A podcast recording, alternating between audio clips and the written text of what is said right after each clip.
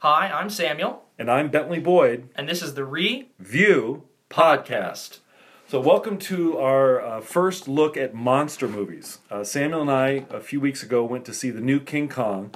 Uh, and I'm old enough, as a just turned 50 Gen Xer, that I remember uh, back before cable television, before on demand you know, viewing, where you could buy a tape of a movie. Uh, I'm old enough that I used to love seeing old classic movies with my dad, right?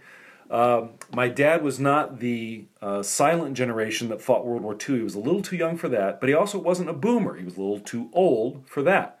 So it was kind of a weird mix, but I was certainly influenced by the canon of our culture that the boomers set.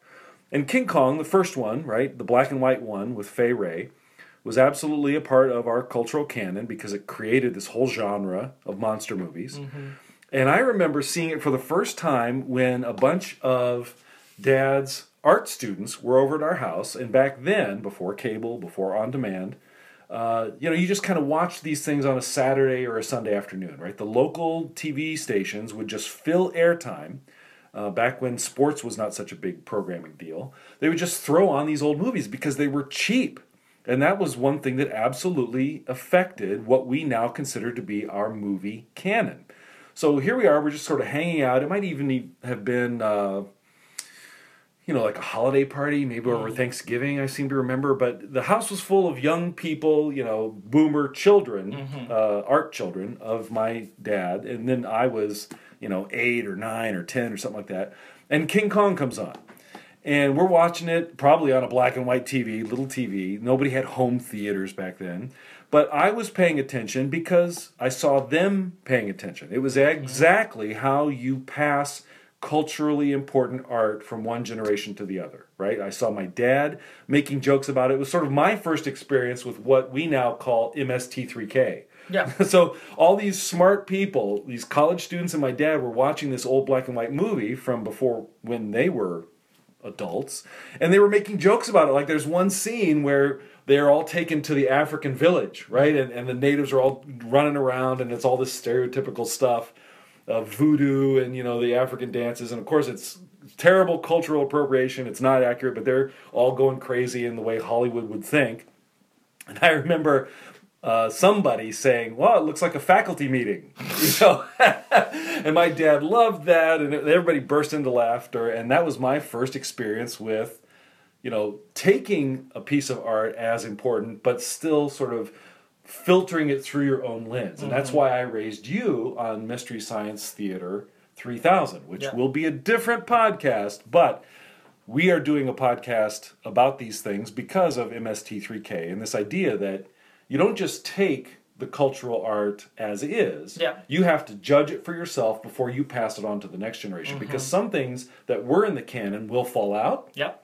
but some things will take on new meaning. It's the reason why we keep getting origin stories about Batman and Superman, you know, because these folk tales have to be reinterpreted each generation. And King Kong is a really good example of how one basic idea, one story has been filtered through all these ge- different generations. Yes. So tell me about the first time you saw the original King Kong. So the original, Ki- I feel like I saw it. Uh, it, it I in my early my early college career at Grinnell. I had very few friends starting off. I knew nobody. I was out in the middle of nowhere. It was me and the corn and fifteen hundred liberal arts students. So I went to the library a lot, and I checked out a lot of movies, a lot, a lot of movies. and I would, uh, if they were older movies, what I would do, especially if like the special effects maybe weren't super high up there, what I would do is I'd kind of watch them out of the corner of my eyes. I painted. I would shift Ah. back and forth between that.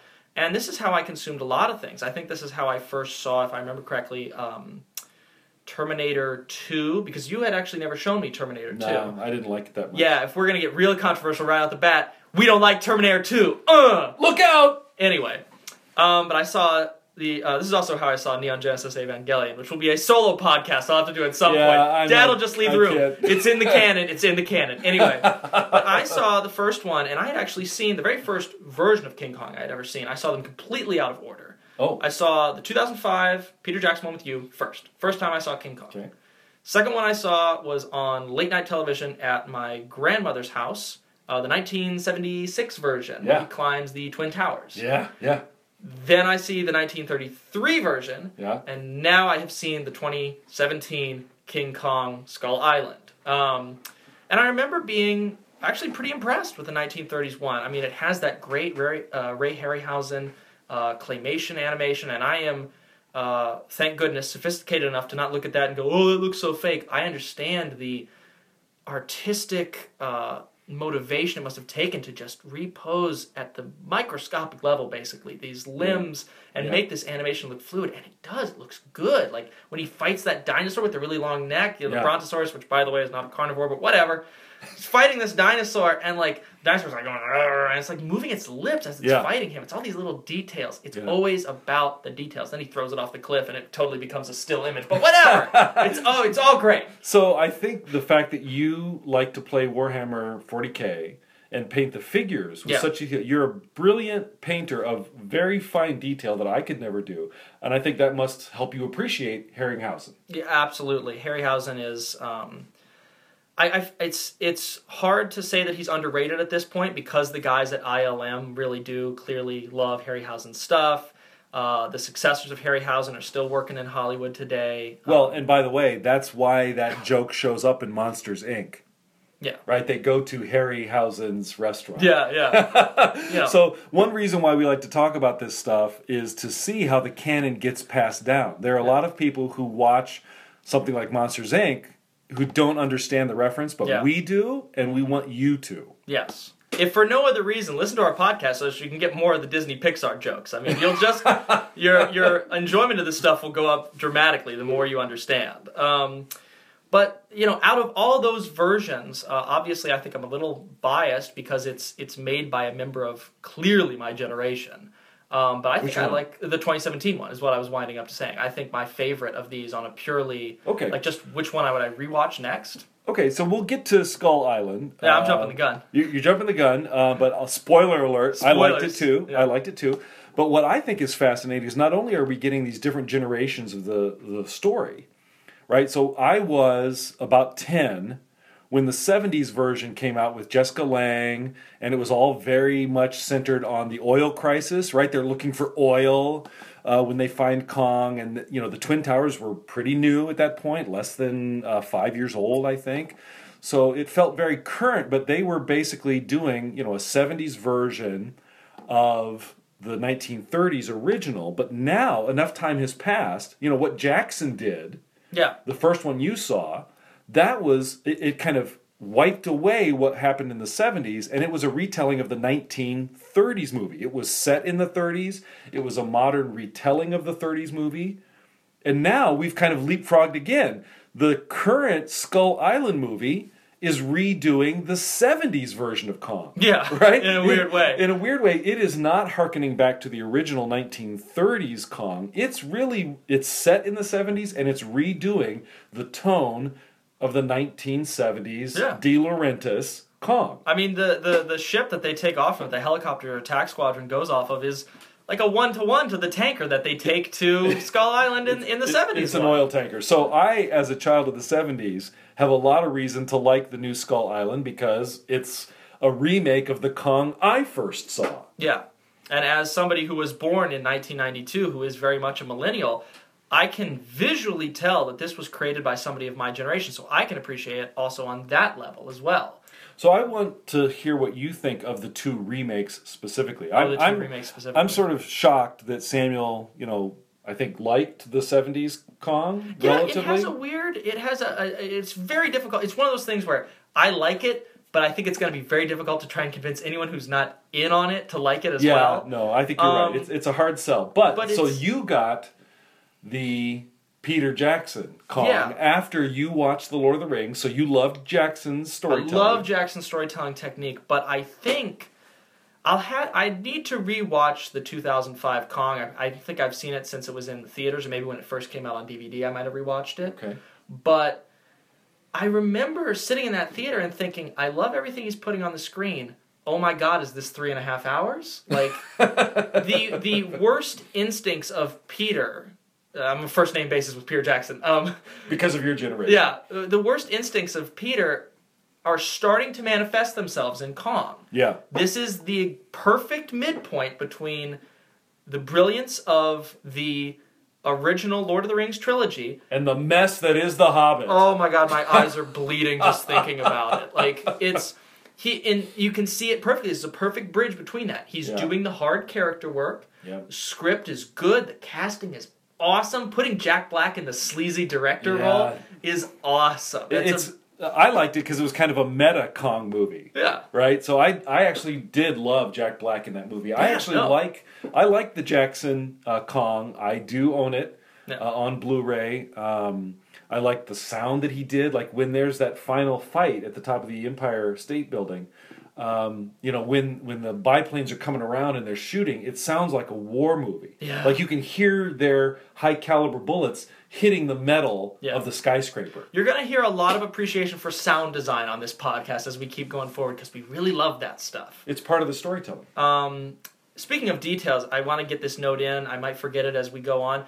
Another thing that I really love about the 1976 version is that it is the only version in that I can remember in my memory that actually shows how they get Kong to the mainland. Oh, Every other version of Kong, it's like we've tranquilized him, fade to black, opening night on Broadway, and it's like, how did you get the 600 pound gorilla Yeah. from here to New York? Like, a mistake that the Simpsons episode also makes. like it's it's. But the brilliance of bringing a big freaking oil tanker is that you believe they can shove him in there. and what's awesome is they show you a scene of them in transit, and he's screaming, he's banging up against Yeah. the walls. Yeah. And what's hilarious is you have these ship workers. They even think about how the ship guys have to feed him. Yeah. They dump what must be like half a ton of bananas down there because they're like, what else do we feed him? and they're dumping bananas on there. And there's like a panning shot across the deck where they just grabbed up all the bananas they could find on the island, hoping that this thing won't starve on the way to the mainland. Yeah, or kill them. Yeah, or kill them. Like the '76 one is not a perfect movie by any stretch of the imagination, but it has attention to detail, and that's half the battle. And it has some of the classics of other uh, action movies and stuff at the time. What I like about it is when I say it's a 70s movie, it's not just these things like, you know, the new World Trade Center at that time, but it has some of those 70s tropes. Like there, there's a conspiracy going on. it's got Jeff Bridges, you know, it's it's got Yeah, the, man. Yeah, it's got the jerk uh, who represents the corporation. You know, I mean, Charles Grodin in there is a, is a Yeah. complete jerk. Yeah. So it's got great stuff in it. I'm glad that you like it. Yeah, I do like it. Um, but definitely, um, I think out of the two remakes of the '76 and the 2005 one, and boy, this like members of my generation are not going to believe me when I say this. I would pick the '76 version because the '76 version, purely just for like constraints of of of time and and the acting, like the script isn't entirely there. I think the script in 2005 Kong is probably tighter, Mm. but. It, the 2005 Kong also takes a lot of detours to get where it's trying to go. Yeah. I mean, that scene Yeah. with uh, to to compare it to to cheat a little bit and compare it to uh, Skull Island. Skull Island has a great scene with a big scary bug that's trying to eat all of them, Mm-hmm. and great scene, very tense, has high stakes, has consequences. Three, four, maybe five minutes. Mm-hmm. Yeah, it's a very fast scene. the scene with them in the chasm at the bottom of Skull Island where they're fighting all the creepy crawlies is like 15 minutes long in the Yeah. Peter Jackson version, and it is just an excuse for his special effects guys, the way to workshop, Mm-hmm. to show, look at all these cool bugs we made, giant grasshoppers and worms that eat Andy Serkis, and it's like, I know you guys are talented. I don't need to be reminded. I know you guys have put a lot of work into this. I think this is too much. You could have just had maybe just one of those enemies, maybe just the giant grasshoppers, or maybe Right. just the eels that like eat you like one limited time. Like that's cool stuff. Or maybe do all of them, but have it be five minutes, three minutes. So that's a real question as we go forward in considering what's in the canon. And I, this is why I think the Kong movies are a great filter, a, a great a lens to consider this question. So obviously, in the last 15, 20 years, the computer animation has gotten really good to the point where now Hollywood, in trying to sell movies globally, they're cutting out the words, right? The script is getting shorter and shorter and shorter, right? Because action is something anybody can appreciate. That's why the Fast and Furious movies are, are successful. They're trying to make movies that can be understood by Chinese people, right? People all over the globe who don't necessarily speak English. It is a global market now, yeah. It's a global market, so that, that's why you're, you know, a lot of Americans who don't think too hard about the film industry are like, well, I don't understand why there's not a lot of story going on. It's all explosions. Well, that's why, because Yeah. that's their business model. So something like the Jackson King Kong, right? It's it's you can see they're struggling to get the balance where they want to do the character work, they want to have memorable lines. It's clearly an American movie. Okay, Kong is an American folk figure. Even though Payday himself is from New Zealand, but Right, exactly. But he's making a Yeah. movie about an American character. It's like making a Superman movie. Yeah. Kong is as big as Superman. yes. But he's giving in to this desire to just have these huge action set pieces because the computer animators can do it. Yes. And if you give in to that, suddenly you've got a three hour movie. Yeah. Or, you've you got have, The Hobbit. Or you have a three movie Hobbit trilogy. it could have been an hour and a half, one movie. Yeah. I don't understand. Anyway, so um, I think thematically, this Yeah. is something I, I, I have to bring up before I forget. Again, I know I'm jumping ahead to Skull Island, but thematically, lot of parallels, not just in the aesthetics, but thematically between the 76 version and the 2017 version. well let's let's go there. Go ahead. I mean, it's very like in the 33, both in the original 19, I think 33 Kong mm-hmm. movie and the 2005 remake of that movie, the morality of it is the guys who have come to the island are not necessarily good, but there are individuals of that party who are good people mm-hmm. who are trying to do this for the right reasons, who don't like the sleazy director Jack Black. Who it's not a story of okay, this group of people is bad, this group of people is good. The '76 version is really like the Americans are being a little exploitive, even like the ones Yeah. who are you're ostensibly supposed to root for. Right. These are not like really great people. They're all here for the oil. They're all Hey. here to It was the 70s. yeah, we're all here to exploit a native culture, you know, and show them the wonders of the Bee Gees. Like, you know, that's, that's what we're here to do. Um, Well, you can't tell by the way I use my walk. I'm a woman's man. No time to talk. yeah, we have to bring them that. We have to bring them the culture, you know? Yeah. And very similar themes in the 2017 one. Because you've got, I mean, even the good guy characters all sign up in that movie to go and bomb the island as soon as they start. Like, That's true. Yeah, You know- John Goodman, who's a sympathetic character, still. John Goodman's bombing the island. Uh, his uh, assistant, played by the guy who played Dr. Dre in Straight Outta Compton, straight up, he's like, "Oh man, this is awesome. We're gonna bomb this island." Like, and you're Yeah. really supposed to root for him. Yeah. You know, the military guys who are sympathetic are are like, "Hey, we're scientists now." Like, it's a big goof, and the Americans are portrayed as being really exploitive and nasty. And So what's cool about uh, Skull Island is, uh, unlike the '70s version of King Kong, uh, which is clearly a few years after the end of the Vietnam War, right? Yeah. There was a really interesting time in American cinema where. Okay, we, we're all kind of burned out by the reality of this long war in Vietnam. So there was a reason why Star Wars was such a big deal. It was, it was a way for us to work through themes that had nothing to do with the planet we lived on. Right? You had these very super serious movies like The Deer Hunter that did try to confront the Vietnam issue. Frickin' baby. Yeah, so there was there was really serious stuff going on, but then suddenly Lucas comes in and says, "Well, you know what? Movies should also be fun." Yeah. And so that blows up and takes off that way. And Kong is kind of in the middle. Yeah. That that King Kong is it's clearly an action spectacle and it's not set right in Vietnam, but it's dealing with the aftermath of Vietnam. So, it's interesting to me as somebody who kind of lived through that as a kid to see this new movie in 2017 say, "We're going to start our storyline on the last day of combat operations in Vietnam." Yeah, which is really kind of crazy. Um, but it, it, it, it very much, Skull Island is also in dialogue with not just the previous Kong movies, but other pieces of the canon. I mean, this is, for both better and for worse, there is a lot of apocalypse now in this movie. I Which mean, I'm happy to I see. mean, I, I love it. It's awesome. But make no mistake, Samuel L. Jackson is just doing his best Brando as Kurtz. I mean, he's just, he's just, you know, we didn't lose this war. We just left it. Like, Yeah. okay, Samuel, sounds good. Sounds good, man. So, what do you think of his role in this? Does he hold that place? I mean, I don't think he meets Brando. He doesn't. Oh, he doesn't- he's- he he's- does not achieve Brando in No, no. Apocalypse Now. But No. how well does he do? I think he does great. Um, the thing with Samuel L. Jackson is he takes so many roles these days. I think How big is his house? Oh What that God, it's huge. Well, he also has. He's also got those Siri ads, man. He's got he's getting the Siri money. Yeah. Um, my Samuel L. Jackson impression can only be shouted. I, I have no like indoor voice Samuel L. Jackson uh, impression, but I think uh, he takes so many roles. It can be difficult to discern which what what are the roles that he like cares about, and which are the ones that like he's like, man, I got a mortgage to pay. Like, I think like it's weird because you also can't tell by the amount of screen time he has because he very deeply cares about Mace Windu, despite the fact that Mace Windu's on screen for like a total of fifteen minutes in that trilogy. Yeah. He loves Mace Windu. Yeah, yeah. As do I. Yeah, but he, Uh, uh, I think he really cares in this one. I think, I think. Mm, I'm not convinced, but go ahead. I, I like the uh, int- we've always said my father and I have said uh, we have a lot of respect for actors. We know the craft is difficult but anger is very easy to portray. Yeah. it's very easy to just shout. You know Yeah. you guys can call it chewing scenery. You can call it overacting. You can call it what Nicolas Cage does every day.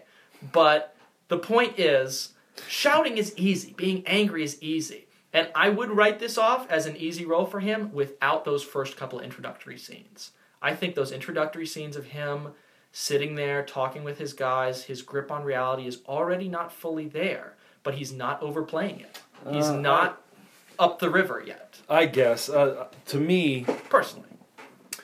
what makes Brando and the other figures in Apocalypse Now believable is do you believe that they were soldiers? You have to believe that they were soldiers. Ooh, that's a good point. And, you know, I can believe that. Um, you know, Sheen, I, I believe, Yeah. was was who he portrayed on the screen. And my problem in watching Samuel L. Jackson in Kong Skull Island is I still see Samuel L. Jackson. At, at no point do I see him as kind of a, the burned out colonel. Yeah. You'll also find a lot of appreciation on this podcast for well written military characters. A lot of the time, Hollywood will write military characters as either just kind of blindly dumb or just jarheads or, or they'll. It just won't be good. And actually, now as we're talking about it, I did remember one thing that we had when we left the theater that we really didn't appreciate was Samuel never really takes command, like capital C command. He's not really in charge of that unit other than we're going to go hunt my white whale, we're going to go hunt King Kong. But like when they're trying to first encircle Kong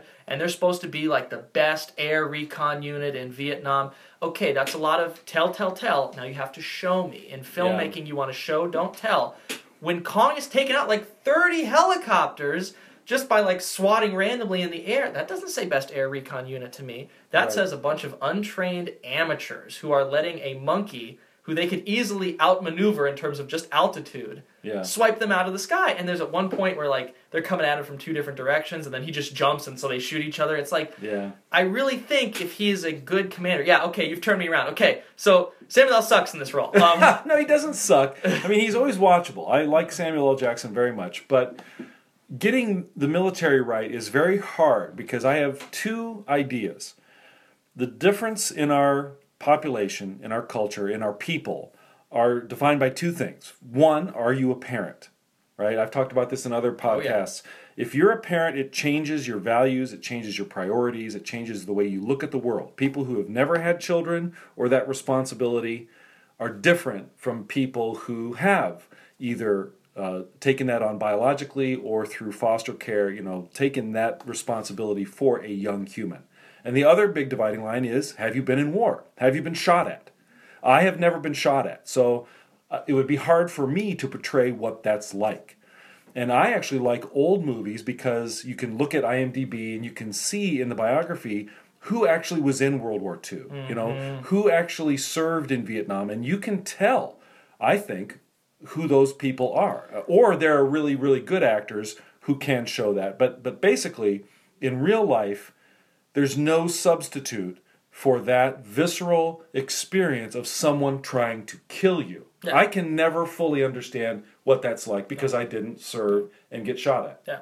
Well, that's why uh, Sergeant Apone, to use a good example, we have to have a good comparison to, to what we should think that Samuel L. is being, or what he's going for. Sergeant Apone in Aliens. The actor who played Sergeant Apone was in Vietnam. Ah, He was a drill instructor. Yeah. He is a trained Marine. If somebody on that set didn't have good trigger discipline, like if they had their finger around the trigger but didn't intend to shoot, Yeah. he would snatch it out of their hands and slap them, you know, because Right. he's not gonna mess around with this stuff. And you can see in Aliens which we'll also have to cover at some point, that this is somebody who takes capital C command. This is a Right. this is an individual who has been shot at, who can bring that to the fictional realm of aliens Yeah. and turn this cohesive group, even when they're getting their butts kicked by the aliens and they narratively need to lose this fight, you feel like they're losing it for the right reasons. Yeah, and there's a reason why Gene Hackman in his career just kept getting cast over and over and over as very authoritarian or even military figures, right? There's a reason why he's in um, Crimson Tide, Yeah. right? Because he was a Marine, Yeah. right? He, I don't know that he got shot at. I'm not sure he had active duty, but he trained with and was a Marine.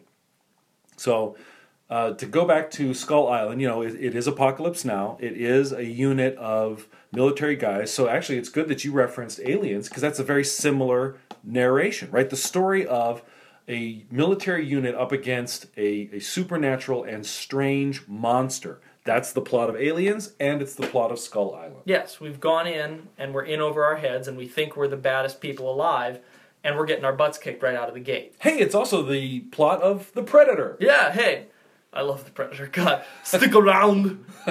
So, how well do we think that that storyline, which we have seen many times, how well do we think that played out in Skull Island? I think it plays out fairly well. I don't think it's you know this is not a uh, uh, a perfect movie by any means, um, but I do think it has a very solid identity. I think it knows what it wants to do. I think it knows the story that it wants to tell. And as I talked about with the 2005 Kong, it doesn't overstay its welcome. This is like an hour and a half movie. Yeah, it did feel pretty fast. This movie is like, here we go. You got yourself some characters. You're gonna drop them in a crazy situation. Done. Um, I still think there's time that you can cut out of that and stuff I would have liked to see expanded on. Such as? Um, we'll get rid of Hiddleston. Hiddleston doesn't do. Yeah. Tom Hiddleston is in this movie, and as my father and I have joked, he is on there so that you can have a pretty white boy on the poster. You know, he's he's not. Yeah, I actually like him as an actor and yeah, the other stuff I've seen him in. Obviously, we like him as Loki in He's the Marvel movies, but he's really nothing in this movie. He, if they wanted him to be Indiana Jones, he is not. No, and he's not. It, it, it, part of it is the writing. He does not get much to do. No. But also part of it is that he doesn't really seem to bring anything super different that anyone else couldn't have brought to this role. When you cast someone, you cast someone because you think they can embody the character in a way that nobody else can. He's such a flat character. That's why you hear so many people talking about John C. Reilly, right? Who who's a great character. He's got a great backstory. He ties the whole movie together. He's funny. He is actually the central male character, I think, I'd because say. Because Him and Samuel, I think. well, uh, I was not that impressed with Samuel L. Jackson. I understand how you could say that Samuel L. Jackson is the central male character, but it's not Hiddleston. No, it's not Hiddleston. Hiddleston is, is an accessory to this, and I am totally befuddled as to why his name is, is first on the credits for no other reason than like financial reasons. Like Sure. it, it's just well, John C. Reilly's not going to open a movie, right? John I C. mean, Reilly's not going to open a a movie, and, and. Samuel L. Jackson as well. Almost at this point is is kind of like I don't know if he could headline that sort of film. I mean, Kong is the real star of this movie. Yeah, of course. And we should talk about how they portray Kong, and they do something that I have always loved that my generation seems to do with these uh, monster or kaiju movies, which is they portray him as something who is in conversation with the canon, but who is in some ethereal, weird way almost above it. You know, like Godzilla in the 2014 Godzilla movie is affected by the nuclear bomb, scarred, changed, but he is a god. He is something beyond us. The Kong is worshipped as a god on this island, and he mm-hmm. has been in every interpretation. But this place has a very large emphasis on that. I mean, it shows places of worship for Kong. It talks about his lineage. I mean, there are Kongs that have come before on this island who are now extinct. He is the last of his kind. Mm-hmm. Um, Yeah, no, that's a very good point uh, that Samuel just made because me growing up with the earlier versions of Kong and other monster movies and, and sci fi, the humans are always the central agent, right? I mean, I grew up in a time post World War II where we had a great uh, confidence, right? And that bled its way into our storytelling where, you know, Star Trek, the original series, you know, we are the pinnacle of evolution and we're going to go out to the stars and we're going to solve all these problems. and we are going to make out with all the moon babes we find. but now Samuel's generation is seeing that that has eroded to the point where we see ourselves as part of the universe, not the masters of the universe, but in some cases, like especially with aliens, and now here with this new version of Kong, we're kind of small. We are part of the environment, but not the dominant Yeah. part of the environment. And I do like that as well. Yeah, and John Goodman makes that, I mean, almost just explicit in the script itself when he's like, ancient beings ruled this earth long before we did and will be here long after we are gone. Right. The universe turns with or without us. And that is something you'll see, I think, prevalent in filmmaking of all stripes and all colors coming from my generation, just because we facing threats like global warming, existential threats like that, where there isn't a solution. We are, uh, in terms of, uh, you know, we can't just punch it. You know, we can't. Just, Right. It is an existent. You know, are we? We have all of these advanced monitoring tools, and we can see so far into space, and those are a miracle, and I appreciate those. And there's nothing so far. It's Right. just us. Right. You know, like it's. And just because we have the Hubble telescope that shows us that doesn't mean we can go there Yeah, or change it. yeah. Because we just found those three new planets, and that's awesome. But we're not So going to what? get there in my lifetime. yeah, so what? Yeah. All right, so to wrap this up, so we've got four main Kong movies, and you'll notice we didn't touch on any of the spin-offs because after the first Oh, black and God. white movie came out, you know, they cranked out King Kong movies, Godzilla versus King Kong.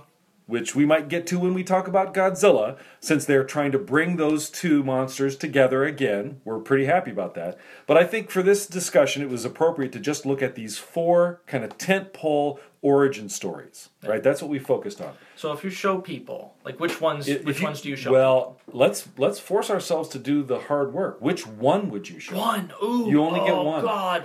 You get one. Uh, I get one. I'm gonna go. Uh, I'm gonna be. I'm gonna be John Cusack's character in High Fidelity and just go with the safe answer. I'm just gonna say 1930s Kong. It's important. It's vital. It's not too long. It knows exactly what it wants to be. It has beautiful, handcrafted animation, and it's an elemental story. It is a story of Awesome. of a man who is, or, or an ape who is brought into a world he doesn't understand, who is mistreated. And as Quentin Tarantino will remind you over and over because he knows so much about movies, it's about slavery. It's a metaphor for slavery. Thank you, QT. We get it. and wait a minute, my answer can't be King Homer, can it? Oh God, it can be King Homer. No, no, no, I can't do King Homer. We'd never get rid of the uh, the uh, bathing beauty. Yes, that's what they said. So- I think I covered that up pretty well. So actually, this is really interesting because we're going to now take opposite views from Okay. what you would think from our biographies. Yeah. Samuel took the very traditional, old school, old canon view of Kong, and I'm going to say 2017 Skull Island. Yeah, Nice. buddy. Nice. because I think the 70s one is not accessible enough. There were enough problems with the 2005 Peter Jackson one. I, Yeah. I would, before Skull Island, I probably would have said the Peter Jackson one. really? Yeah, Okay. yeah. But you know what? If I have those four to pick from, Skull Island, baby. All right, there we go. Well, thank you guys very much for listening. I've been Samuel, And I'm Bentley. and this is the Review Podcast.